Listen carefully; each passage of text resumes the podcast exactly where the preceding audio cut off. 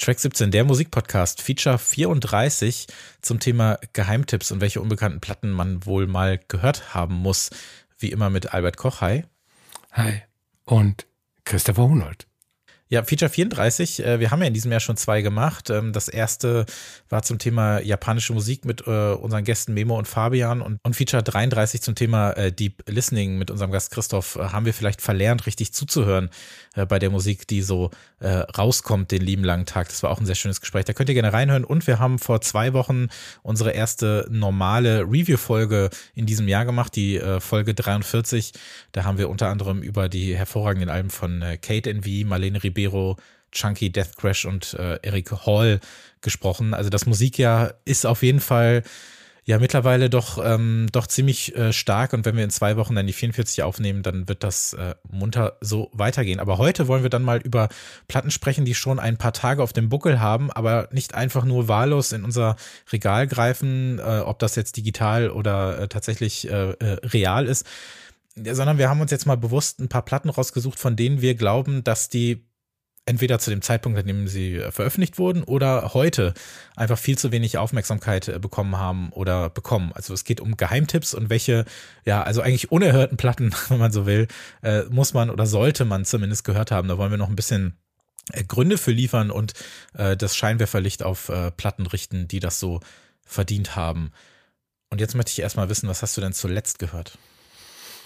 Ich habe zuletzt gehört, ähm, wieder einmal das Album African Culture von Jabaka, das wir hier auch im äh, Podcast besprochen haben. Und äh, das ja auch mein Album des Jahres 2022 war.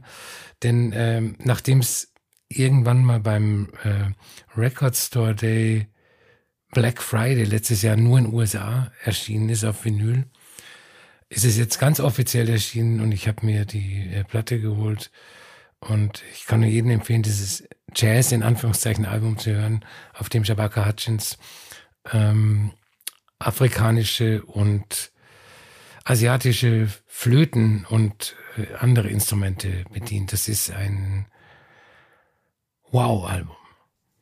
Ja, hat mir auch wirklich sehr gut gefallen und ich habe das Gefühl, korrigiere mich, wenn ich da falsch liege, dass du aber jetzt auch heute eine Platte mitgebracht hast, die man damit ein bisschen vergleichen könnte wenn man unwissend und naiv ist, so wie ich? Äh, ja. okay, das lassen wir einfach so stehen. Ähm, äh, die äh, Platte, die ich jetzt nochmal zuletzt gehört habe, ist eine, die ich normalerweise auch mit in diese Sendung gebracht hätte. Ich habe mich jetzt allerdings ähm, ja äh, mit mir selbst darauf geeinigt, ähm, beziehungsweise haben wir das jetzt so gemacht, dass wir Platten mitbringen, die man dann auch sehr einfach nachhören kann. Äh, dementsprechend Sachen, die wir dann auch auf unsere ähm, Playlist, Tracks und Playlist zum Podcast packen können. Und ähm, da gibt es nämlich nicht den Künstler Convection, etwas äh, kompliziert auszusprechen, ein äh, amerikanischer Techno-Künstler, der 2006 ein Album veröffentlicht hat, was glaube ich auf viel zu wenigen äh, Listen aufgetaucht ist, beziehungsweise in viel zu wenigen Regalen äh, so sein Unwesen treibt. Das selbstbetitelte Debütalbum, wie gesagt, aus dem Jahr 2006, ist für mich umwerfende, so diepe, dubbige Techno-Musik. Und ich habe dann festgestellt, anhand dieses Albums, dass ich gerade wieder so ein bisschen empfänglicher für, für Techno bin. Es gab ja zuletzt auch das Surgeon-Album, Album, das neue, das äh, ging bei mir dann auch wieder ein bisschen besser rein. Es gab jetzt eine neue äh, EQD beziehungsweise Equalized 12 Inch, äh, 12 Inch von äh, Schätz. Äh, ja, äh, Side Project eben EQD, die hat mir dann auch wieder sehr gut gefallen. Also ich, ich komme gerade wieder so ein bisschen rein in das Genre und Convection Convection, es ist wirklich schwer, ist da so ein bisschen ähm, äh, schuld daran und ich kann nur jedem empfehlen, sich auch mal dieses wunderbare Cover äh, anzugucken. Ich habe dir das vorhin auch nochmal geschickt vor der Aufnahme, mhm. weil ich so wirklich das Gefühl habe, das beschreibt die Musik auch auf eine Art total gut. Also das ist eine U-Bahn-Station in Prag und ich muss dann einfach an so viele Situationen denken, an denen ich da nachts irgendwo stehe Kopfhörer auf dem Ohr habe, auf Bus und Bahn warte, dazu halt dieses, diese Lichtstimmung auf dem Foto, dieses leicht unscharfe, die Weite auf dem Bild, wenig Menschen, alles ein bisschen verschwommen und irgendwie passt auch so die, die Farbgebung oder so, ähm, ja, einfach zu den 2000ern und auch irgendwie zu der Musik oder so. Und es sieht ein bisschen so aus wie ein, wie ein einsamer Club, äh, in dem das alles so stattfindet. Und es ist wirklich ein ganz, ganz tolles Album. Ähm, werde ich zumindest äh, einen YouTube-Link in den Show Notes verlinken, sodass ihr mal reinhören könnt. Und die Platte äh, wurde letztes Jahr wieder neu aufgelegt. Und äh, ja, kann ich auf jeden Fall nur empfehlen. Ist eine super Platte. Albert, wir haben ja gesagt, wir reden heute so über Geheimtipps und das kann total einfach sein, das kann aber auch total schwer sein. Und man kann sich einfach machen und einfach sagen, okay, es gibt einfach so viele Musik, äh, es gibt einfach so viel Musik, die wird oder wurde zu wenig gehört. Wie bist du an deine Auswahl rangegangen? Wie hast du dich für die Platten entschieden, die du heute mitgebracht hast? Ich habe ähm, eigentlich überhaupt nicht lang äh, drüber nachgedacht, weil vor allem, also das Reservoir an Geheimtipps ist ja unendlich quasi. Ich habe äh, eine Auswahl von Alben gemacht, die mir spontan eingefallen sind. Und was dann dabei rausgekommen ist, ist eine Mischung aus Alben, die mich in jüngster Vergangenheit beschäftigen und äh, mhm. solchen, die mich schon sehr lange beschäftigen oder Bands. Und ich habe mir auch keine Regeln gesetzt, äh, irgendwelche Genreparitäten, nehme ich nur Elektronik, nehme ich nur äh, Weird Pop, sondern einfach äh, ausgewählt äh, und bei fünf äh, Schluss gemacht. Ich habe bei den Jahreszahlen keine, äh, mir keine Regeln aufgestellt, weil ich dann auch festgestellt habe, okay, ich habe ein Album aus 2007, eins aus dem Jahr 2008, eins aus dem Jahr 2009 und ähm, dann noch äh, zwei, die zehn Jahre vorher rausgekommen sind. Das war so ein bisschen beliebig. Ich habe jetzt aber schon geguckt, sind das Sachen, die mich schon irgendwie äh, länger verfolgen und vielleicht, dass man irgendwie unterscheiden kann, aus welchem Grund ich das als Geheimtipp äh, sehe oder in, dass es vielleicht in irgendwie eine andere Kategorie reinfällt. Weil man kann natürlich auch sagen, was bedeutet eigentlich Geheimtipp? Also irgendwo ist es natürlich auch wieder ganz einfach. Man kann sagen, das ist eine Platte, die kennen vielleicht nicht viele Leute. Ähm, man kann aber auch sagen, das könnte eine Platte sein, die kannten mal mehr Leute zu einer gewissen Zeit, aber die ist dann relativ schnell so aus der Öffentlichkeit verschwunden. Das kann es ja auch geben, ne? Mhm. Oder eine Platte, die vielleicht zum, zum Release nicht so wirklich bekannt war, sondern erst später durch irgendwelche Gründe äh, hochkam. Oder eben Musik, die ja einfach nie das, äh, das Glück hatte, in Anführungszeichen. Da würde ich gerne auch nochmal mit dir drüber sprechen nachher, was das eigentlich bedeutet, ein Geheimtipp zu sein. Und ist das eigentlich auch was Schlechtes? Ist das was Gutes?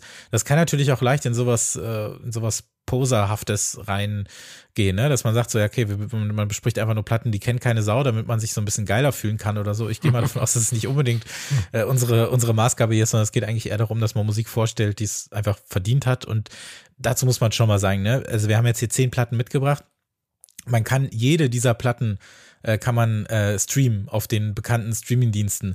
Für mich ist das schon per Definition dadurch äh, zwar immer noch ein Geheimtipp, aber etwas, das man dann auch kennen kann, wenn man mal überlegt, was für Musik äh, ja. einfach sonst noch viel obskurer ist und irgendwo rumliegt und sonst was alles.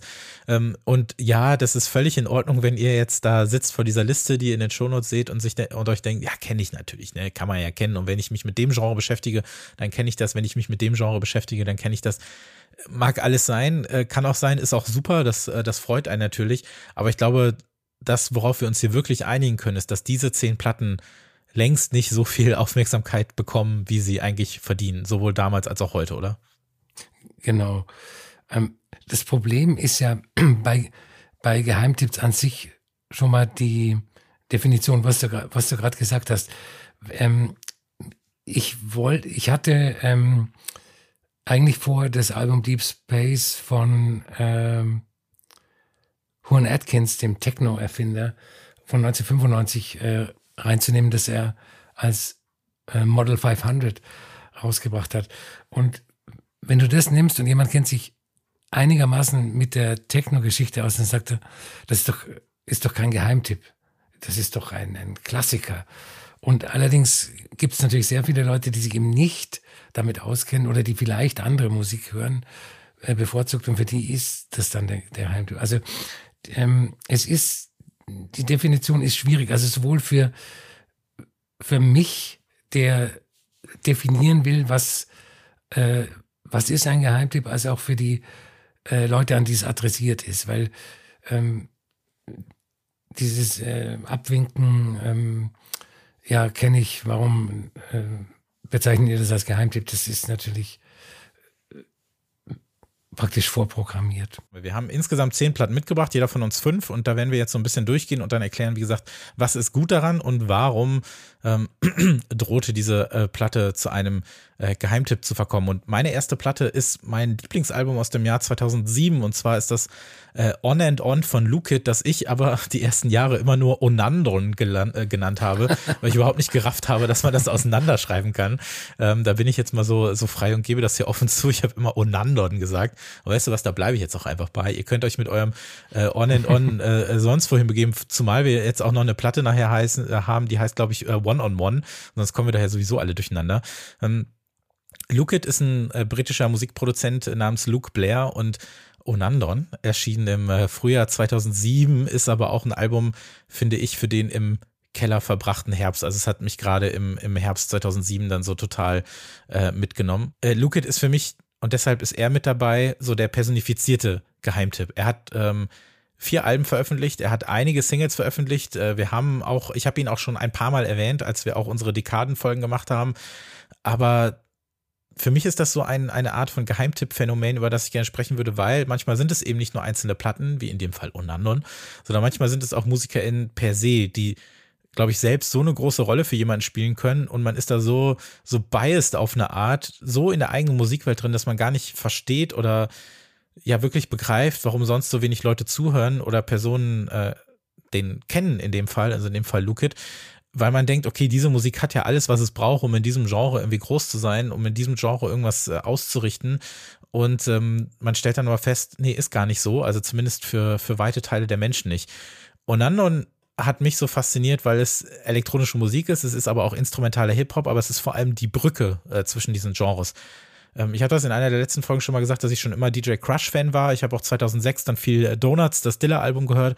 Und das sind dann immer so, das ist immer so Musik, die ist so super eng mit Hip-Hop an sich verzahnt, dass man da dann als Genre habe ich dann bei iTunes immer Instrumental Hip-Hop eingegeben zum Beispiel.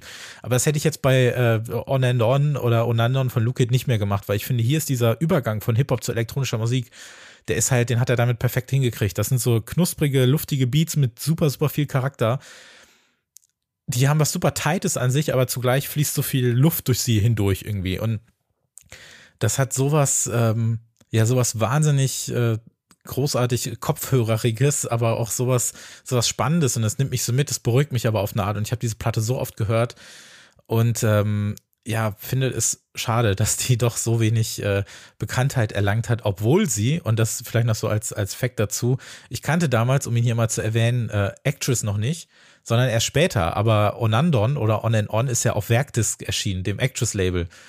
Aber von Actress selber wollte ich erst so zwei, zweieinhalb Jahre später was wissen. Das heißt, äh, das war so der Erstkontakt mit ihm, ohne dass ich überhaupt wusste, äh, wer das ist. Aber es ist ein fantastisches Album. Ähm, hattest du die Chance, da reinzuhören? Ja, klar. Ähm, und ich habe es auch zum ersten Mal gehört. Ich muss gestehen, ich bin äh, bei Lukic äh, später eingestiegen, und zwar 2010 bei Chord. Ja. Und äh, ich habe dann mich nicht mehr zurückorientiert, sondern also ich, ich habe die Vergangenheit Vergangenheit sein lassen, äh, was natürlich ein Fehler war. Das heißt, ich habe das Album jetzt ähm, zum ersten Mal gehört und es ist halt genau äh, diese Art von von Beatmaking oder oder Instrumental Hip Hop, ähm, die ich damals sehr gern äh, gehört habe. Ähm, Lone übrigens steht in meiner Plattensammlung geografisch in der Nähe hm. von Luke Das, das passt auch äh, musikalisch ein bisschen. Aber ähm, zu Onandon, äh, ich finde das Album sehr gut und ich höre diese Musik nach wie vor sehr gern. Und ähm, aber irgendwie klingt sie auch sehr nach ähm, ihrer Entstehungszeit. Also was ist nicht schlecht, also altmodisch wäre jetzt ein, ein, komischer Begriff, aber äh, das Album ist natürlich auch schon 16 Jahre alt. Und ich habe mir gedacht, ja, warum ist das so? Und es könnte wahrscheinlich sein, ähm, dass sich die Musik eben weiterentwickelt hat und wir viele Elemente äh, von der Musik in neuen Kontexten hören, die auf Alben, die wir bei Track 17 vorstellen. Also diese ja. Musik gibt's ja eigentlich nicht mehr. Nee, leider nicht. Und das war, das ist so eine Zeit gewesen, die ich in dem Sinne sehr, sehr spannend fand, weil kurz danach habe ich mich dann doch sehr, sehr stark für so britische Bassmusik und, und Dubstep und alles interessiert. Aber gerade dieser, Ja, dieser Instrumental Hip-Hop, der aber so viel mehr ist, der eigentlich elektronische Musik ist, der hatte mhm. zu der Zeit ja so seine Hochphase und dann kamen ja auch Leute eigentlich, die danach auch was ganz anderes gemacht haben, wie Hudson Mohawk oder Flying Lotus äh, hoch, wo man dann auch von diesen Wonky Beats und so weiter gesprochen genau, hat. Und ja. das, das war so eine richtige äh, Szene einfach von dieser Art von Musik, die so ein bisschen aus dem Hip-Hop kommt, aber auch viel äh, von Haus gelernt hat. Und äh, ich finde, das hört man auch auf On and On einfach total, total stark, auch äh, diese, diese Hauseinflüsse und auch wieder mit Samples äh, umgegangen wird. Ähm, aber ja, es gab dann auch ganz viele Compilations, es gab ganz viele so Seven-Inch-Reihen, auch so Labels wie Old City, die waren da richtig stark drin, so ein Label aus, äh, aus Dublin, auch so Leute wie Onra. Also es war wirklich eine richtig starke Zeit, in der ganz, ganz viel dieser Musik rauskam und ich auch immer noch sehr gerne höre. Und ich glaube, dass sie so sehr in dieser Zeit verhaftet ist, hat, glaube ich, eher damit zu tun, dass danach so wenig davon kam. Also ich finde immer noch, dass das sehr frisch klingt, aber dadurch, dass diese Musik dann irgendwann quasi so eine, so eine Bremse bekommen hat, ähm, ist sie einfach in dieser Zeit verhaftet, was ein bisschen schade ist, weil ähm, ja, danach hätte noch so viel mehr äh, kommen können. Auch einer wie Lukit hat ja dann auch was ganz anderes gemacht. Der ging ja dann auch in so so neusigere, mhm. ähm, ja, aber auch so so IDM-Hausnummern, die immer noch sehr gut waren. Auch Lonely at the Top, da hat er fünf Jahre später nochmal äh, ein Album des Jahres für mich geschafft. Und auch seine letzte EP vor ein paar Jahren. Er macht relativ wenig Musik mittlerweile. Ähm, er macht halt eher so anderen Kram, ist aber auch ähm, im Radio viel aktiv und so weiter und so fort. Aber ja, das war, äh, das war echt eine goldene Zeit so für dieses Genre. Und ähm, das Problem ist auch, und dieses Thema äh, Geheimtipp und er selber ist ein Geheimtipp. Ich habe so eine kleine Theorie, warum man so wenig davon liest oder gehört hat, unabhängig von der Qualität. Und zwar erschien das Album zu einer Zeit, in der es so langsam richtig losging, auch mit dem ganzen, wir besprechen Musik im Internet und es gibt ganz viele Seiten und ganz viele Foren und ganz viele Plattformen und ganz viele Blogs vor allem, auf denen wird dann über so eine Art von Musik geschrieben. Und man hat immer oder man erlag immer diesem Trugschluss, das Internet vergisst nicht. Und in den letzten mhm. Jahren musste man feststellen, das stimmt einfach nicht, ja, genau. weil sich das Internet äh, überschlägt, überholt und einfach ganz viel für immer verschwindet ob es jetzt irgendwelche alten Foren sind, ob es jetzt alte Blogs sind oder sonst was alles oder irgendwelche Gruppen von mir aus bei Last.fm oder so, das ist alles weg. Und dieses Album kam noch in einer Zeit raus, in der ganz viel von diesen Online-Unterhaltungen zum Thema Musik oder auch für diese Musik auf diesen Plattformen stattfand. Und das gibt mhm. es alles einfach nicht mehr. Und das war kurz, äh, kurz bevor dann solche Sachen dann auch über Social Media hätten rausgetragen werden können, etc. etc. Und das ist alles weg. Und du findest deshalb auch bei Radio Music oder, oder All Music oder so, du findest einfach da keine Texte zu. Es gibt dann vielleicht eine halbe Review irgendwo oder so. Und ansonsten wirkt es so, als wäre das Album äh, nie rausgekommen. Aber ja, das ist so meine These dazu, dass es so genau zu diesem Zeitpunkt rauskam, an dem noch so ein bisschen darüber geschrieben wurde. Aber diese ganzen Sachen sind einfach raus und gerade auch diese unabhängigen Seiten und Blogs oder so, äh, die sich damit befasst haben, da ist nicht mehr viel übrig. Ist mir auch bei der Recherche wieder aufgefallen. Aber ich glaube, dass es auch am Überangebot an Musik. Das, das Problem dabei ist, dass ähm, bei diesem Überangebot, was damals auch schon war, also ich, ich ich weiß, dass wir alle uns damals auch schon darüber aufgeregt haben, dass einfach zu viel Zeug erscheint, äh, obwohl die Plattenfirmen alle gejammert haben, oh Gott, oh Gott, wir verkaufen nichts mehr. Ähm, dass dann relativ, also die Aufmerksamkeitsspanne für einen einzelnen Release, äh, zumal für ein Debütalbum, halt sehr kurz ist. Es ist nicht so, dass, dass das dann irgendwie sechs Wochen lang äh, die, die Nachrichtenspalten dominiert. Du hörst entweder du, du kriegst es mit kurz nach dem Veröffentlichungstag oder es ist, es ist vergessen. Eine mögliche Erklärung, ich weiß nicht, ob es stimmt. Das erste Album, das ich äh, mitgebracht habe, ist von der japanischen Musikerin Shiho Yabuki und heißt The Body is a Message of the Universe. Klingt esoterisch, äh, ist auch so. Das Album ist aus dem Jahr 1987 und es ist äh, deshalb ein Geheimtipp, weil es damals, weil in Japan wahrscheinlich keine Sau interessiert hat, ähm, nach Europa und Amerika überhaupt nicht gekommen ist und in den letzten paar Jahren regelmäßig äh, wiederveröffentlicht wird. Äh, Im Zuge des ähm, Labels überschlagen sich in der Veröffentlichung von obskuren mhm. Releases und es wird dann auf Vinyl äh, wieder veröffentlicht in 500er Auflagen. Und wenn, wenn man sich vorstellt, dass das in den letzten fünf Jahren, glaube ich, dreimal als 500er Auflage veröffentlicht worden ist, ähm, dann, und wenn alles verkauft wurde, dann haben 1500 Menschen auf der ganzen Welt dieses Album. Also da kann man schon sagen, das ist äh, relativ geheim. Hm. Ähm, äh, wie gesagt, das Album ist von 1987, das ist das erste Album von Shiho Yabuki und es ist äh, sogenannte Healing Music, also Musik, die auch dafür gedacht ist, äh, äh positiv auf Geist und Körper zu wir wirken. Ähm, und das ist auch sehr gut vorstellbar, wenn man das Album anhört. Das ist ähm, Synthesizer-Musik mit einem sehr starken New Age Ambient Einschlag. Ähm, es, es, gibt mehrheitlich so Soundflächen zu hören, seltener konkrete Melodien. Manchmal äh, höre ich oder denke ich ähm, asiatische Einflüsse rauszuhören. Und ähm, in der Summe ist es ähm, Meditationsmusik, auf der man sich einfach vortragen lassen kann. Du legst dich hin, machst das Ding an und äh, lässt sich wegtragen. Man muss sich halt darauf einlassen. Und ähm, ich finde, die Musik ist relativ zeitlos, obwohl sie Ende der 80er Jahre entstanden ist. Ähm, und vor allem deshalb zeitlos, weil die Sounds, die sie benutzt, nicht die so beliebten Stranger Things Retro Soundtrack Sounds sind, die, mit denen man jetzt ja gerade die 80er so sehr assoziiert. Ähm, sie hat Sounds, die auch im aktuellen Ambient Revival benutzt werden, also auch von, von aktuellen Platten, die wir besprechen.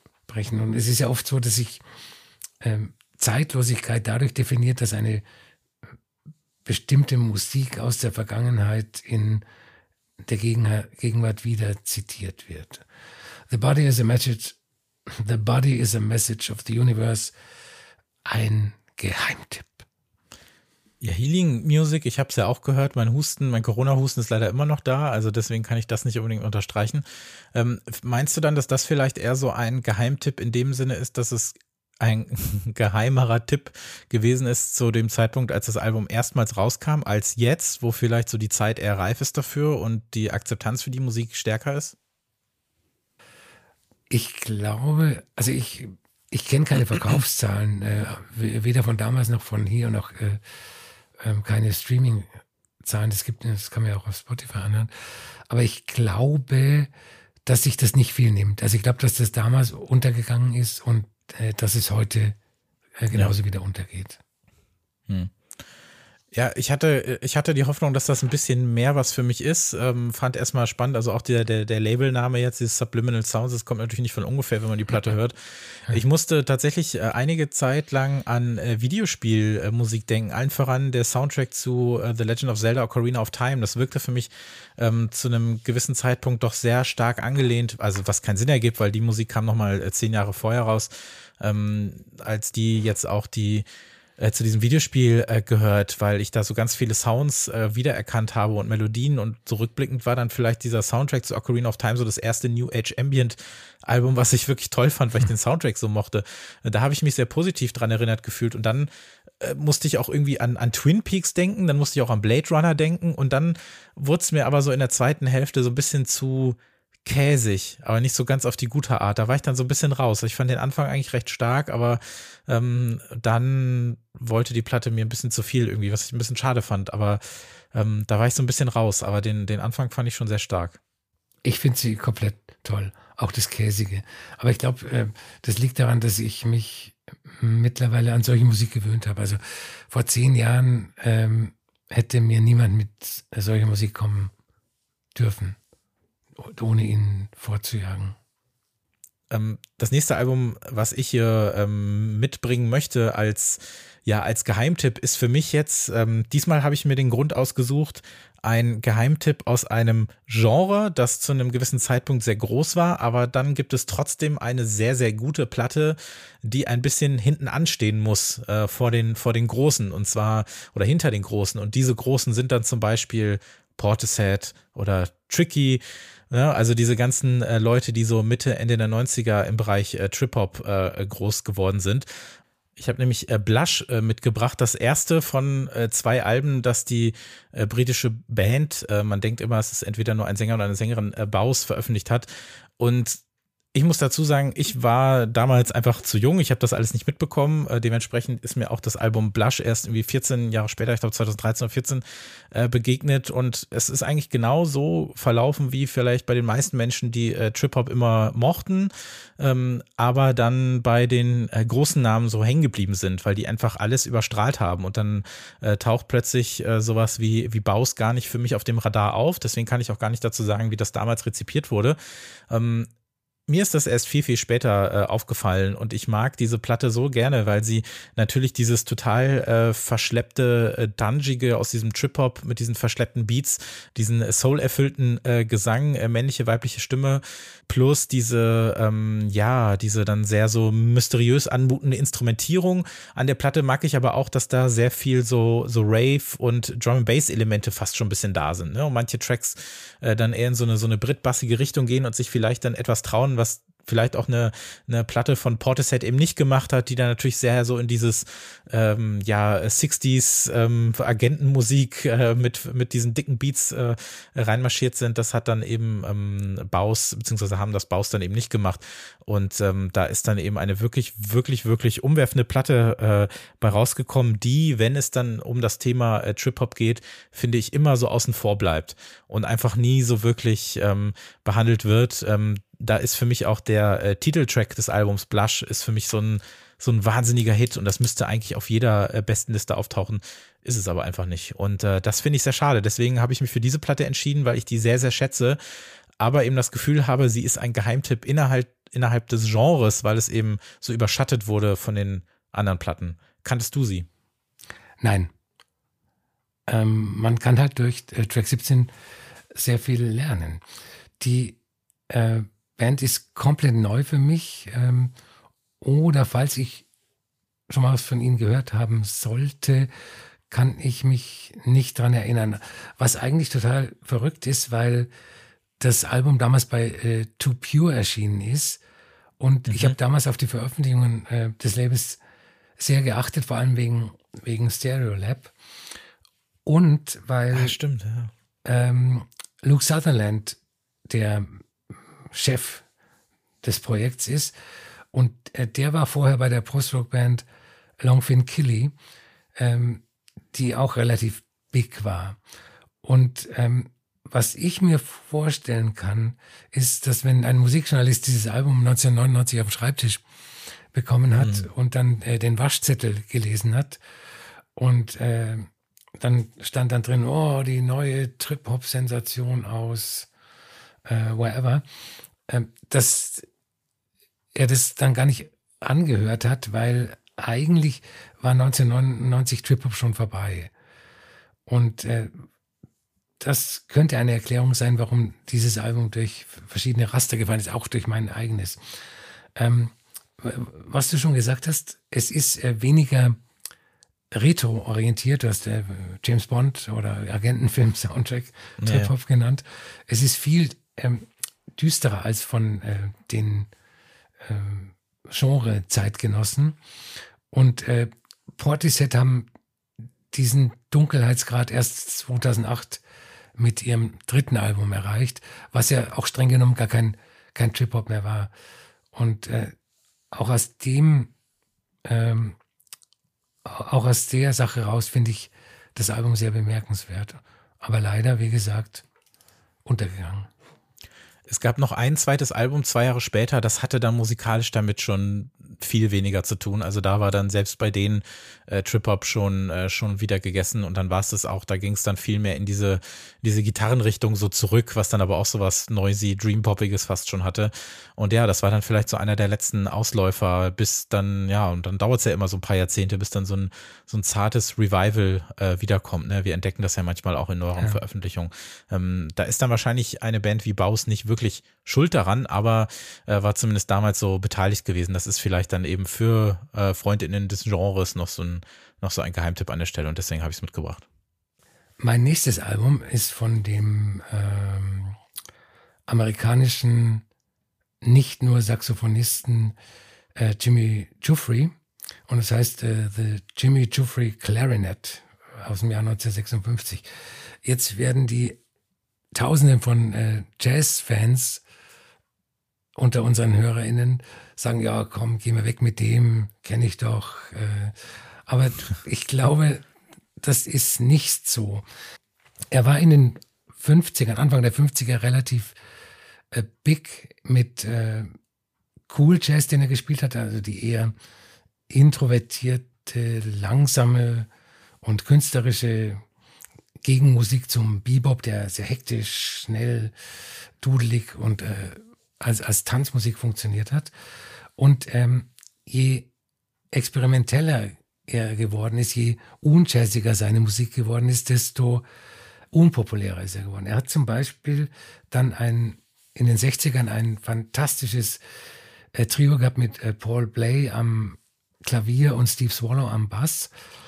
Ähm, der letzte Auftritt, ich glaube, glaub, das war 63 oder 64 in einem New Yorker Club, äh, hat jedem der Musiker 35 Cent Gage eingebracht. Jeder hat 35 Cent verdient.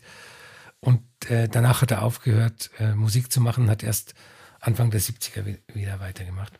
Also so viel Geld, wie jeder heute mit einem Jahr Spotify verdient. Ja, genau, ja. Ich weiß gar nicht, warum der sich so angestellt hat. Ich hätte einfach, ich hätte weitergemacht. Und ähm,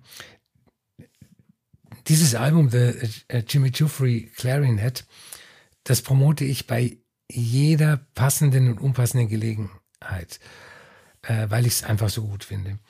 Was äh, zunächst erstmal bemerkenswert ist, er spielt Klarinette.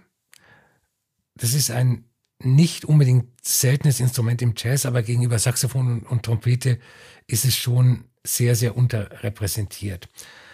Und äh, er hatte Jahre vorher schon ähm, Klarinette gespielt und allerdings wieder aufgehört und, und mit dem Album wieder ähm, damit angefangen. Und ähm, man kann dieses Album als Wendepunkt bezeichnen, weil er damit praktisch schon die abstrakte, experimentelle Kammerjazz-Richtung äh, vorausgeahnt hat, die er dann in den 60ern mhm. gespielt hat, die aber keine Sau damals interessiert hat. Und ähm, das Album ist quasi ein, ein Showcase für die Möglichkeiten der Klarinette, aber auch äh, der Versuch mit verschiedenen Musikerkonstellationen äh, herum zu experimentieren, weil keines der acht Stücke ist in derselben Besetzung eingespielt. Ähm, die Hälfte davon ohne Schlagzeug, was ich sehr bemerkenswert finde. Ähm, es gibt Soloaufnahmen, es gibt Duoaufnahmen, Trio, Quintett, Nonett, also alles Mögliche. Und ähm, ich muss zwei Stücke hervorheben. Das ist der Jazzstandard My Funny Valentine. Der ist instrumentiert mit Oboe, Englischhorn und Fagott.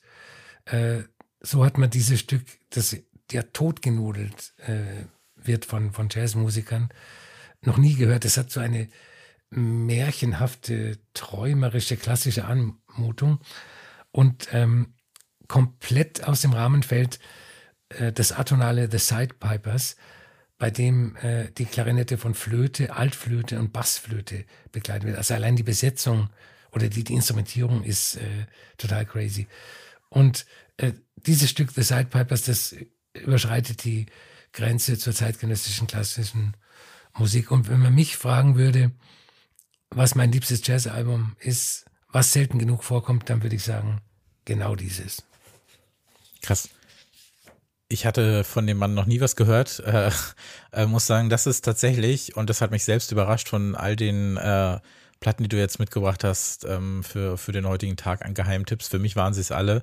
Ist das für mich das Highlight gewesen und ich hätte das nicht erwartet, wenn ich nur diesen Titel äh, lese. Ich bin, ich bin sehr ähm, sehr, da, übrigens hier würde ich den all den naiven, unwissenden äh, Vergleich zu Shabaka äh, ziehen. Ja, Einfach ja. aus dem Grund, weil ich das Gefühl habe, äh, bei Shabaka waren es natürlich viel mehr Instrumente, die er eingespielt hat. Die sind es auch viel mehr Instrumente, aber trotzdem dieses fokussierte, vielleicht auch einfach das, äh, das äh, teilweise Fehlen äh, von, äh, von Trommel- und Schlaginstrumenten oder so, ja, was mich so ein bisschen in diese Richtung äh, getrieben hat. Ähm, ich mag übrigens auch das Cover sehr gerne, auf dem man ihn äh, sieht äh, mit seiner äh, Klarinette und überhaupt ein Instrument. Du hast es schon gesagt, das taucht häufiger auf, aber dass es so ähm, nach vorne gestellt wird und ein ganzes Album ähm, diesem Instrument ähm, äh, gewidmet wird, das äh, ist ja nur wirklich selten genug. Und das äh, hat mir hier doch äh, sehr gut gefallen und den, den, den Klang einfach habe ich dann sehr äh, genossen. Auch auf dem Track äh, The Sidepipers äh, definitiv My Funny Valentine. Und ich war dann auch nochmal sehr angetan von dem, von dem Closer Down Home.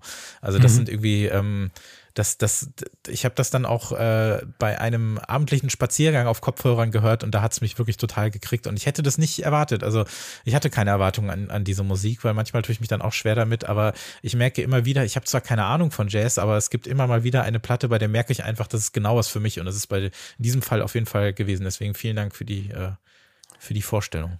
Sehr gerne. Es gibt nicht keine Ahnung von äh, Jazz haben. Wenn es dir gefällt, hast du Ahnung davon.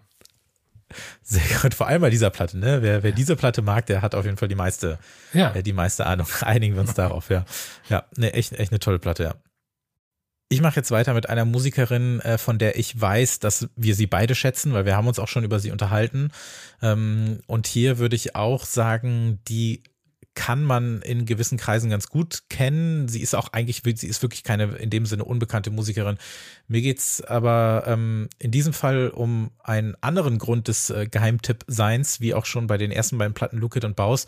Ähm, es handelt sich um Mira Kalix, die leider im vergangenen Jahr ähm, verstorbene Mira Kalix, äh, Elektronik-Avantgarde-Künstlerin, äh, die im Jahr 2000 ihr erstes Album One on One auf dem ähm, berühmten englischen äh, Label Warp Records veröffentlicht hat. Sie hatte auch gearbeitet, sie hat auch da vorher ein paar äh, EPs rausgebracht und Singles, aber das war eben ihr allererstes Album und sie sollte im Laufe der Jahrzehnte da auch dann äh, vermehrt Musik veröffentlichen ähm, mit einer kleinen Pause, aber sie hat natürlich immer weiter gearbeitet und der Grund, warum ich mich für diese Platte entschieden habe, ist folgender dieses, ich nenne es mal ganz grob, dieses von, von Warp auch etablierte zu dem Zeitpunkt IDM House Techno. Also, ne, also diese, die Form von elektronischer Musik, Tanzmusik auch, die dann aus den Clubs so langsam nach Hause kam, die dann etwas äh, frickliger und vertrackter geworden ist. Da war ja Warp auf jeden Fall federführend mit, mit einigen Leuten, wie zum Beispiel den hier auch immer gerne genannten äh, Orteka oder, oder FX Twin, äh, Square Pusher etc. etc., aber auch ähm, mit einigen Leuten, die dann etwas weniger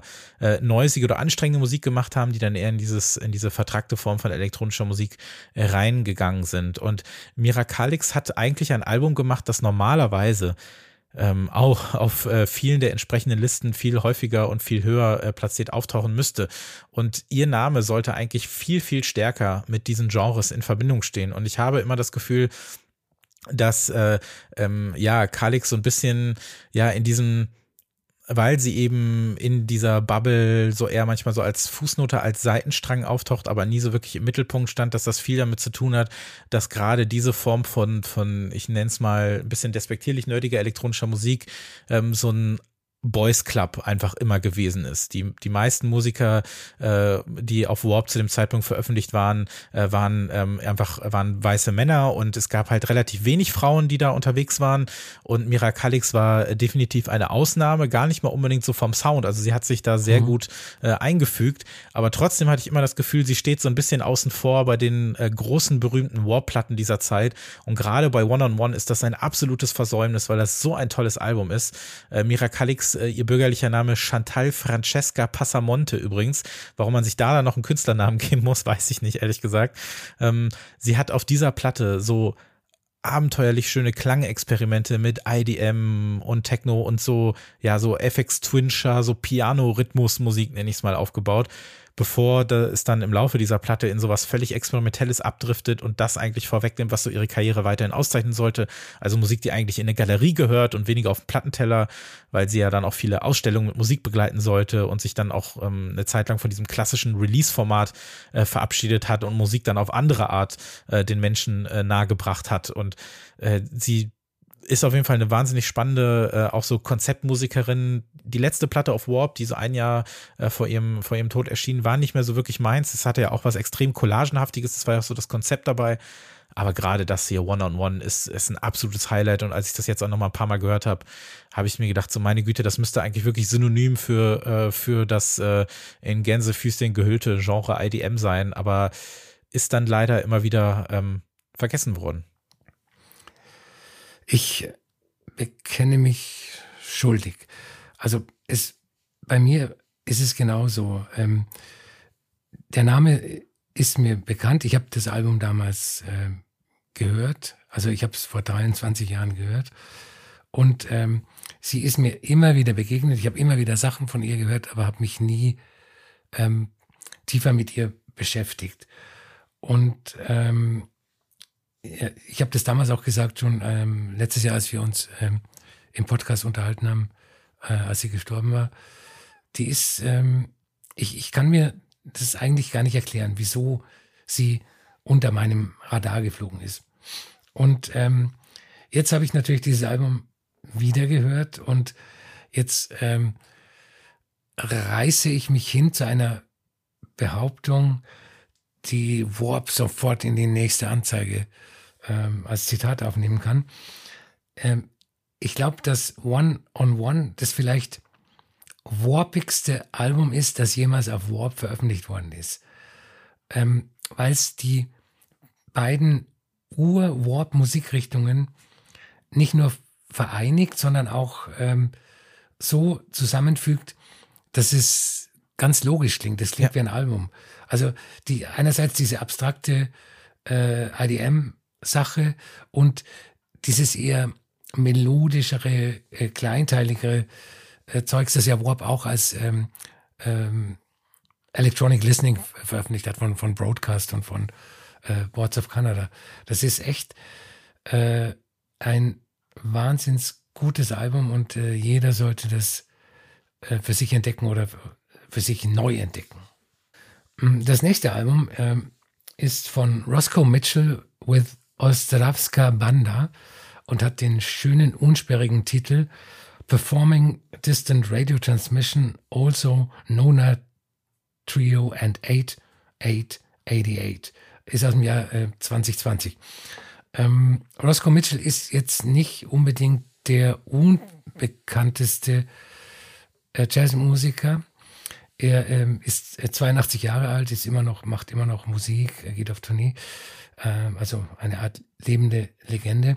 Er hat ähm, Mitte der 60er Jahre die Free Jazz Band Art Ensemble of Chicago gegründet. Die gibt es heute auch noch. Ähm, und die haben weitaus mehr als Free Jazz gemacht. Die haben ähm, Einflüsse aus den unterschiedlichsten Jazz- und Nicht-Jazz-Stilrichtungen verarbeitet. Und ähm, neben richtigen Instrumenten haben die alles Mögliche benutzt. Äh, Fahrradklingeln, Kinderinstrumente und, und äh, alles unmögliche Zeug.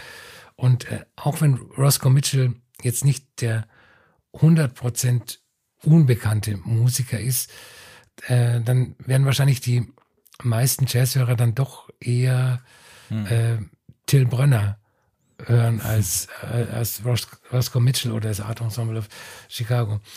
Ähm, was mich an diesem Album und besonders an dem, an dem Stück äh, Distant Radio Transmission fasziniert, ist nicht nur die Musik, sondern äh, vor allem der Weg, wie diese Musik zustande gekommen ist. Das äh, Stück geht zurück auf eine Jazz-Improvisation, die Roscoe Mitchell 2013 mit seinem Trio äh, live performt hat und die, die auch auf, auf Platte erschienen ist. Und äh, später wurde die Musik transkribiert, also Note für Note auf Notenpapier übertragen und für ähm, Orchester arrangiert und dann 2017 bei einem Festival in der Tschechischen Republik aufgeführt. Aufgenommen und dann äh, 2020 ist dieses Album erschienen. Was äh, hier sehr deutlich wird, ist, dass die Grenze zwischen experimentellem Jazz und zeitgenössischer klassischer Musik sehr durchlässig ist. Also man muss nur die beiden Versionen vergleichen, die mit dem Jazz-Trio, mit, mit dem Orchester. Was aber nicht nur an dem Orchesterarrangement liegt. Also wenn das London Symphony Orchestra die Greatest Hits von ähm, Robbie Williams spielt, dann ist das nicht unbedingt äh, klassische Musik. Ähm, man merkt es eben auch in der Struktur der Musik, die hier praktisch übertragen worden ist. Und die Musik streift diverse Klassikstile von der, von der Spätromantik bis zur zeitgenössischen Avantgarde. Und ähm, mir ist klar, dass das nicht jedermanns Sache ist und dass viele, die sich vielleicht darauf einlassen, auch Probleme mit dem Sänger haben. Wir haben hier einen Bariton-Sänger, der, ähm, ich glaube, wortlose äh, Stimme beiträgt. Und viele werden sich fragen, ist es überhaupt Musik? Und ich sage dann immer, wenn man sich ähm, eine für sich unbekannte Musik erarbeitet, erweitert das den Horizont und ähm, auf der anderen Seite bestätigen mich natürlich die potenziellen Vorurteile gegen diese Musik in meiner Wahl dieses Albums als Geheimtipp. Hm. Genau, das wäre nämlich noch so meine Frage gewesen, inwieweit ähm, empfiehlt sich das Album für die Beschreibung äh, Geheimtipp auch innerhalb des Genres? Ähm, innerhalb des, also Roscoe Mitchell ist ja an sich ein Außenseiter im, im Jazz. Also der, der spielt ja in, in dem ganzen Mainstream-Jazz überhaupt keine Rolle. Und äh, wenn ein Außenseiter ein äh, Album macht, in dem eine an sich schon weirde Jazz-Improvisation in einen Orchesterkontext gesetzt wird, dann ist das, äh, glaube ich, der komplette, der komplette Geheimtipp. Ich mache dann weiter mit einer Musikerin, die auch mir erst, also viel zu spät gibt es ja sowieso nicht bei Musik, das ist ja klar, es gibt kein zu spät, es gibt nur ein endlich.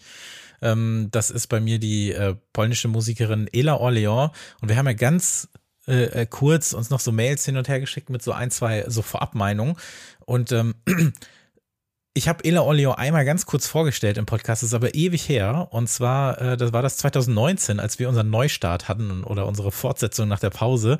Ähm, das war bei Zuletzt gehört. Da habe ich nämlich eine Compilation gekauft.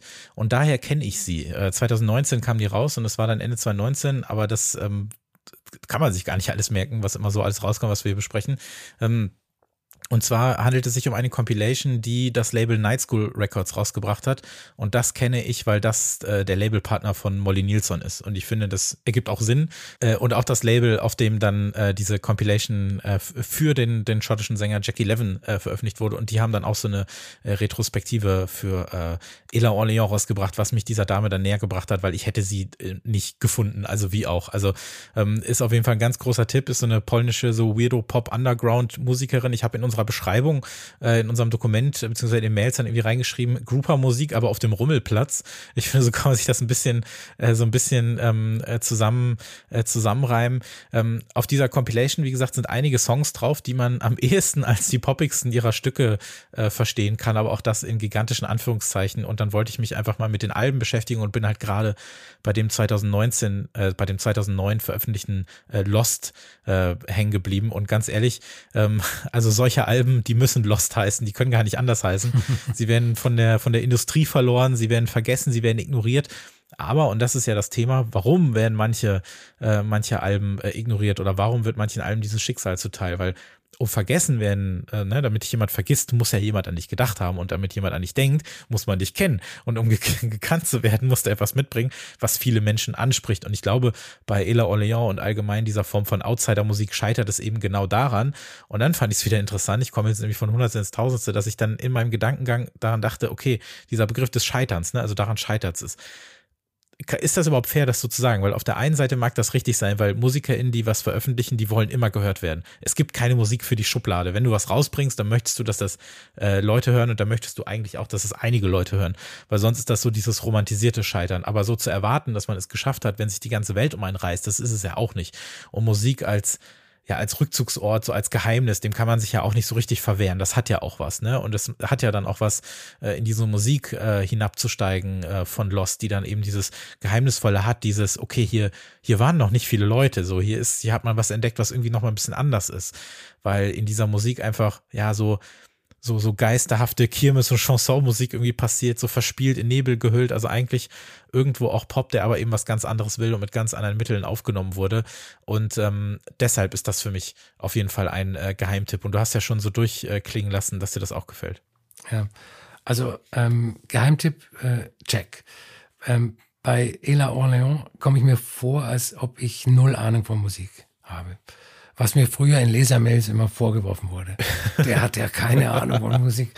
Ähm, aber ich meine, äh, deshalb null Ahnung, weil ich noch nie was von ihr gehört habe. Die macht ja erst seit über 20 Jahren Musik und ähm, ja.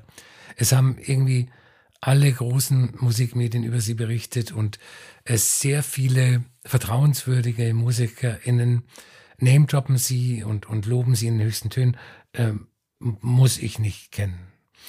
Ähm, ich fand deine Beschreibung Cooper-Musik äh, auf dem Rommelplatz, fand ich schon mal sehr interessant. Also das hat mich natürlich äh, dazu ähm,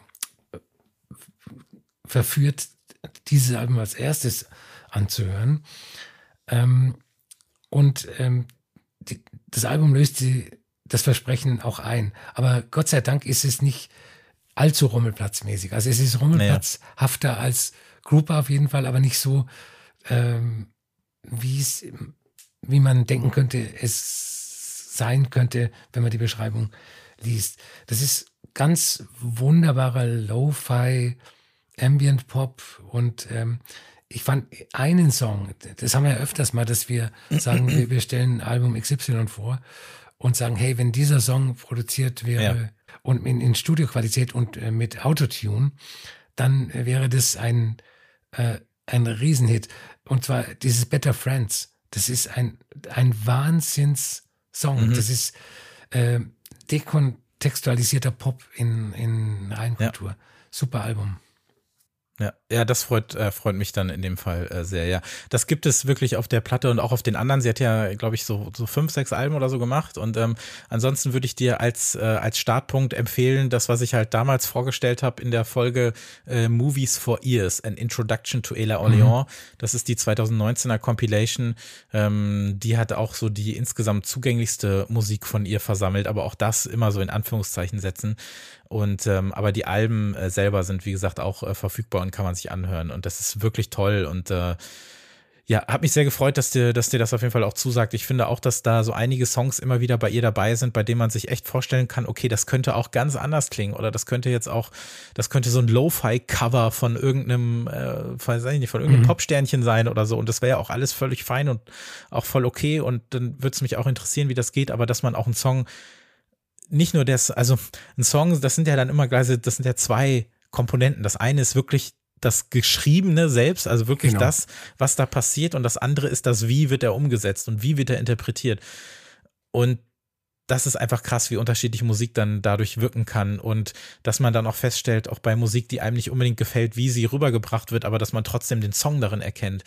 Und bei Ella Orleans kommt dazu, dass sie Musik macht, die auch in andere Hände geraten könnte. Und mich würde auch gar nicht wundern, wenn sie noch so als Songwriterin für andere Leute unterwegs wäre oder so. Aber so wie sie ihre Musik rausbringt, das ist, das ist echt ganz toll. Das ist, äh, das fasziniert mich total. Und auch das bei, bei, bei Lost dann wirklich auch so, ähm, das ist ja ein, ein, ein äh, Jugendfoto von ihr auf dem Cover, dass du da auch diese Risse und Knicke schon direkt da drauf hast. Also du kannst direkt äh, auch erwarten, was dich da äh, ja, also was dich da erwartet letztlich auf dieser Musik. Also Ella Johnson ähm, war, war damals halt wirklich eine ganz, ganz tolle Entdeckung.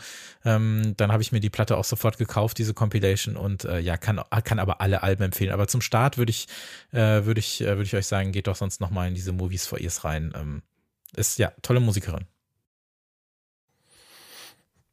Mein nächstes Album heißt ähm, Makishti, ist aus dem Jahr 2021 und äh, von der mexikanischen Musikerin äh, Patricia Brennan. Was ich interessant fand, ist, dass du im Vorgespräch ähm, diese Musik als elektronische Musik bezeichnet hast. Ähm, es ist nämlich keine elektronische Musik, aber es ist ähm, genau die Wirkung, die sie auf mich hat. Das ist ähm, akustische Musik, die eine komplett äh, elektronische Wirkung hat. Ähm, sie spielt nämlich äh, Vibraphon und äh, Marimba, also auch ein, ein Vibraphon-ähnliches Instrument. Äh, und sie spielt eigentlich Jazz in äh, Big Bands und verschiedenen Orchestern und äh, hat offenbar eine klassische Ausbildung, weil sie schon als äh, Teenagerin äh, in mexikanischen äh, Symphonieorchestern gespielt hat. Das hier ist aber ihr erstes Soloalbum, zwei Jahre alt und äh, Solo äh, meint wirklich Solo. Also sie spielt alle overgedubbt natürlich ähm, alles selbst. Und äh, Vibraphon und Marimba kommen in größeren Jazzbands, in Big Bands häufig vor. Aber da gilt auch das, was für äh, Jimmy Jeffrey gilt, für die Klarinette. Mhm. Als Soloinstrumente sind sie eher selten. Ähm, was mir sehr gut gefällt an, an der Musik ist, dass die beiden Instrumente, die normalerweise als Percussion-Instrumente eingesetzt werden, hier äh, zu den Hauptakteuren werden. Und äh, was auch wunderbar zu einer Aussage äh, passt, die sie irgendwann mal ähm, über ihre Orchestertätigkeit gesagt hat, dass sie manchmal das Gefühl hat, dass sie nicht genügend zu spielen hat, dass sie sich im Orchesterrahmen gar nicht als Musikerin gefühlt hat. Es, es gibt diese eine Symphonie von Haydn, glaube ich, die endet mit einem Paukenschlag und der ist ganz am Schluss. Das heißt, der Paukenspieler, sag mal Paukist, keine Ahnung, der Paukenspieler steht der halt. Pauker. Äh, Pauker, der alte Pauker steht äh, 45 Minuten hinter seinem Instrument und darf zum Schluss, bumm, äh, dann draufhauen. Und das kann ich schon. die Rechnung. Ja. das kann ich schon ähm, ähm, nachvollziehen. Und äh, wie sie ihre Instrumente spielt, das, das ist nicht so ähm, Lionel Hampton-haftes Swing-Geklöppel, sondern sie erforscht so die, die Klangmöglichkeiten. Also man hat das Gefühl einer, einer Klangforscherin ähm, zuzuhören und im Ergebnis ist es dann doch vielfältiger, als man erwartet. Ähm, wobei natürlich Klangforschung und Experimentieren hier nicht ähm, krasser atonaler Lärm bedeutet, sondern ruhige, meditative, intuitive Musik. Und ähm, um nochmal auf das Elektronische zurückzukommen, auf das Nicht-Elektronische, ähm, für mich zeigt das Album, dass Ambient sehr viele Gesichter mhm. hat, dass äh, musikalische Stimmungen, die in eine ähnliche Richtung gehen, sowohl elektronisch als auch mit akustischen Instrumenten erzeugt werden äh, können und vor allem auch mit Instrumenten, an die man in dem Kontext überhaupt nicht denkt. Mhm. Ja. Du, du, hast da, du hast das ganz gut angesprochen mit, äh, mit der Wirkung wieder und da kann man eigentlich fast an Ella Olio anknüpfen, dass man, dass man Musik hört, die auf eine andere Art interpretiert wird, die ich mir aber auch noch klischeehaft elektronischer vorstellen könnte. Also dass ja, die viel genau. stärker durch, ja. durch Synthesizer oder durch äh, vielleicht auch teilweise durch, durch äh, Drum Machines oder Samples oder so funktionieren kann. Aber hier sind das dann eben diese ganzen äh, angeordneten Instrumente, die das spielen und dadurch äh, wirkt das dann, ähm, wirkt das dann vielleicht so, ist aber ganz anders instrumentiert. Und das fand ich eigentlich echt stark und ich stehe auch voll auf Marimba. Also das ist ein Instrument, das, wenn man es dann hört, dann äh, mag ich es wieder sehr gerne. Das ist ja auch was, da haben wir ein paar Mal drüber gesprochen, was Christian Neujorks ja auch ein paar Mal benutzt mhm. hat. Das ist, da ist das für mich so äh, erstmal so richtig ins Gehör gekommen. Und ähm, ja, die ähm, ja, Vibraphon finde ich auch ein sehr äh, interessantes Instrument, wenn man es dann zu hören bekommt. Ähm, gibt mir das auf jeden Fall was. Und hier war ich dann äh, war ich auch echt äh, äh, gefangen genommen. Also das hat mir auch echt gut gefallen. Und das ist auch Musik bei der ich sagen könnte oder bei der ich eben nicht sagen könnte nur durch das Hören von wann ist die eigentlich? Genau also das könnte auch wie sie aufgenommen wurde ne? Gibt sie für mich nicht unbedingt her okay das ist jetzt Musik aus dem Jahr 1980 oder wirklich aus dem Jahr 2021 glaube ich mhm. ja in dem Fall ne? Ja. ähm, das könnte das das ist einfach wirklich also in dem Sinne zeitlos und einfach einfach toll, da diese, diese MusikerInnen zu hören, wie sie da ähm, äh, spielen und sich da so, ja, so ranwagen an die, an die Tracks und eben Improvisation und Komposition sich da irgendwie äh, miteinander äh, treffen, um dann eben dieses Album äh, zusammen zu, zusammen zu klöppeln. Mal so ganz furchtbar formuliert. Nein, mag ich sehr gerne. Äh, toller Tipp auf jeden Fall. Äh, meine letzte äh, Vorstellung für heute, beziehungsweise mein letzter Geheimtipp für heute, knüpft so ein bisschen an meinen allerersten an, nämlich an äh, Look It. Nur in dem Fall ist es äh, nicht so, dass er dann hier auch viel mit äh, Genres zu tun hatte, beziehungsweise auf dem Album mit Genres zu tun hatte, die dann auch nur so eine äh, gewisse Zeit einfach hatten und dann zu einem gewissen Zeitpunkt rauskamen, sodass dann später die Beschäftigung damit im Prinzip nicht mehr nachzulesen ist, sondern es gab einfach kaum Beschäftigung damit. Und das äh, finde ich komplett verrückt bei dieser Band. Und zwar die Band heißt äh, The Chap. Und das Album, um das es hier im Speziellen geht, ist das 2008 veröffentlichte dritte Album der Band, äh, Mega Breakfast. Und ich liebe diese Band so unglaublich sehr und habe dieses Album merkwürdigerweise damals durch, ich glaube, weil äh, Ghostly International war das, glaube ich, die haben das dritte Album dann ebenfalls in den USA veröffentlicht und dadurch gab es so ein bisschen mehr Promo. Und da gab es eine Review dazu, eine kurze in der Groove. Und äh, da war ich irgendwie, zu dem Zeitpunkt habe ich noch gedacht, okay, wenn in der Groove irgendwas anderes drin steht als wirklich klassisch elektronische Musik, dann muss ich da auf jeden Fall reinhören, weil warum steht das da sonst? Also was ist das dann für Musik? Und äh, dadurch bin ich äh, Fan von dieser Band geworden. Und gerade das, das Album und das 2010er Album äh, finde ich absolut fantastisch. Das ist auch so eine tolle Liveband. Das ist so eine lustige Band auch, aber auch so eine musikalische Band. Also das ist wirklich so eine, so eine sehr äh, weirde, äh, aber auch gleichzeitig äh, unverschämt äh, catchy Version von, von Pop, aber konzentriert sich nicht einfach nur auf Humor, also die Songs sind einfach gut. Und das finde ich halt so krass. Also vielleicht liegt es auch daran, dass die so ein Geheimtipp sind, weil vielleicht diese ähm, dieser, dieser Humor, der immer so ein bisschen drüber schwebt. Ich kann es mir aber fast gar nicht vorstellen, weil äh, als, als Musikerin ist die Band einfach so großartig und das ist wirklich so ein Dauer-Geheimtipp. Äh, die Band um äh, Sänger Johannes äh, von äh, Weizsäcker, äh, ja, auch in der Tat äh, verwandt äh, mit dem Weizsäcker, den man kennt.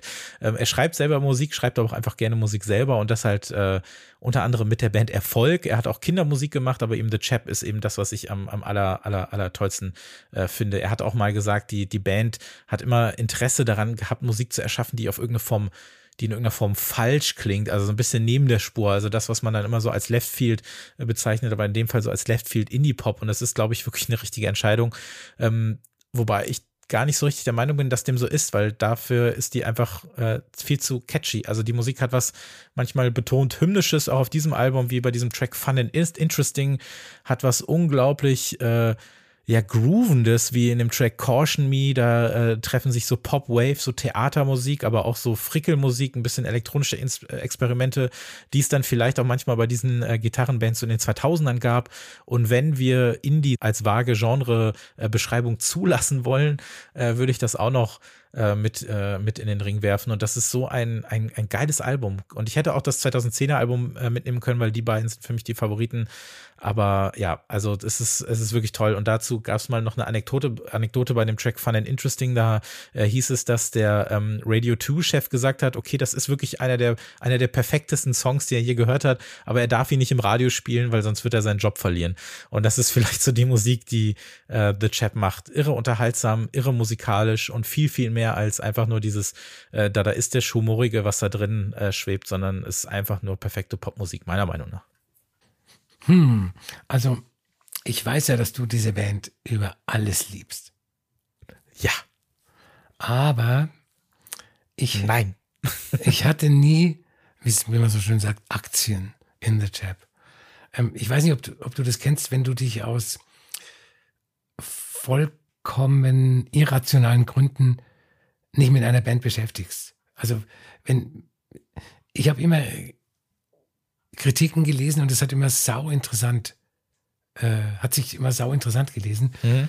Und aber mich hat an dieser Band immer irgendwas gestört. Aber ich kann auch nicht genau sagen, was es ist. Also wie gesagt, das ist komplett irrational und, und komplett äh, nihilistisch und äh, doof.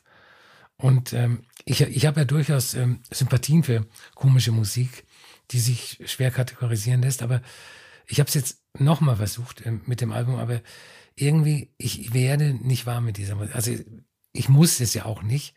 Aber wenn du eine Band dermaßen liebst, dann denke ich mir, da muss ja irgendwas dran sein. Aber ich, ich check das einfach nicht.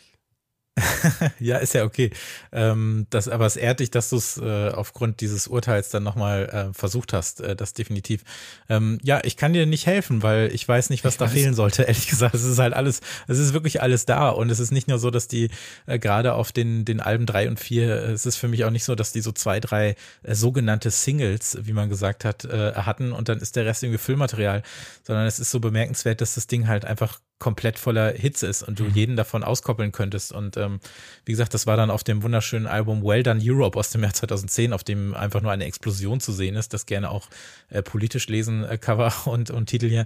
Ähm, also ich wüsste wirklich nicht, was da fehlen sollte. Es ist für mich einfach nur ganz, ganz großartige Musik und äh, immer wenn ich sie live gesehen habe, äh, hatte ich ein riesen Grinsen auf dem Gesicht. Das ist ähm, ja, weiß ich nicht. Äh, kann ich dir nicht helfen. Ich kann nur sagen, dass in diesem Jahr ein neues Album kommt. Das haben sie so ein bisschen äh, angedeutet. Das letzte ist jetzt auch schon wieder äh, drei Jahre äh, her. Das hat mir als einziges bislang, das hat mir gut gefallen, aber ja, da, da hatten sie es, das haben sie auch schon mal besser hinbekommen. Deswegen äh, bin ich mal sehr gespannt, was die neue äh, so will. Und dann, ähm, je nachdem, wie gut sie ist, bringe ich sie dann mit in die Folge und dann musst du es nochmal versuchen. Auf jeden Fall. Meine letzte Platte heißt We Should Be Dead, Klammer auf, Together, Klammer zu, äh, aus dem Jahr 2014 von Savaging Spires. Das ist ein äh, Psychedelic-Folk-Projekt aus England, ähm, das damals auch schon niemanden interessiert hat. Mhm. Und äh, es ist auch nicht sehr viel bekannt über, über das Projekt, nur dass äh, James Nichols dahinter steckt. Ich weiß nicht, ob, ob er da noch Musik hat oder alles allein macht der auch ähm, äh, diverse Labels betreibt oder betrieben hat. Und ähm, das äh, We Should Be Dead Together ist das dritte und ich glaube auch letzte Album der Band. Ähm, das ist im Grunde Folk-Musik, die viele psychedelische Elemente enthält, Ambient Sounds, Nebengeräusche, Feedback und äh, nach gängigen Rihanna-Aufnahmestandards eher unterproduziert ist, würde ich sagen. Ähm, das, das Album äh, transzendiert den Folk auf unterschiedliche Weise. Die Musik wirkt erstmal gar nicht so, als wäre sie mit dem Ziel aufgenommen worden, ein Album zu machen. Ähm, es wirkt alles so beiläufig, zufällig und also und es klingt jetzt vom wirklich vom Sound her wie wenn man zufällig an einer Hütte im Wald vorbeiläuft und innen spielt jemand bei geschlossenem Fenster hinter ganz dicken äh, Wänden Musik. Ähm, das Ganze wird noch von dieser Lo-Fi-Aufnahmequalität unterstützt, äh, unterstützt. Und ähm, es klingt wie wenn es im Wohnzimmer oder in der Gartenhütte aufgenommen worden ist. Wir hatten ja öfter schon mal solche Platten und das sind ja nicht die schlechtesten. Ähm, Folk und Folk-verwandte Musik ist ja seit, ja eigentlich seit über 20 Jahren äh, sehr geschätzt in der Indie-Welt, aber bei dem Folk geht es dann mehrheitlich um schöne Lieder, kluge Texte mit den richtigen Botschaften. Und bei Savaging Spires geht es mehr um eine Gesamtstimmung, um Weirdness. Also eigentlich auch um, wieder um eine Form von Ambient Musik, die aber mit der, die wir hier öfters behandeln, überhaupt nichts zu tun hat die Musik fließt einfach nur so dahin, alles ist auf einer Ebene, es wird nicht der Gesang oder bestimmte Instrumente hervorgehoben, es ist alles ein gleichmäßiger, gleichberechtigter Soundstrom. Ich fand die damals super, ich finde die heute noch super, aber ich äh, glaube, dass ich da bei der, beim Mainstream der Minderheiten äh, gegen geschlossene Türen falle.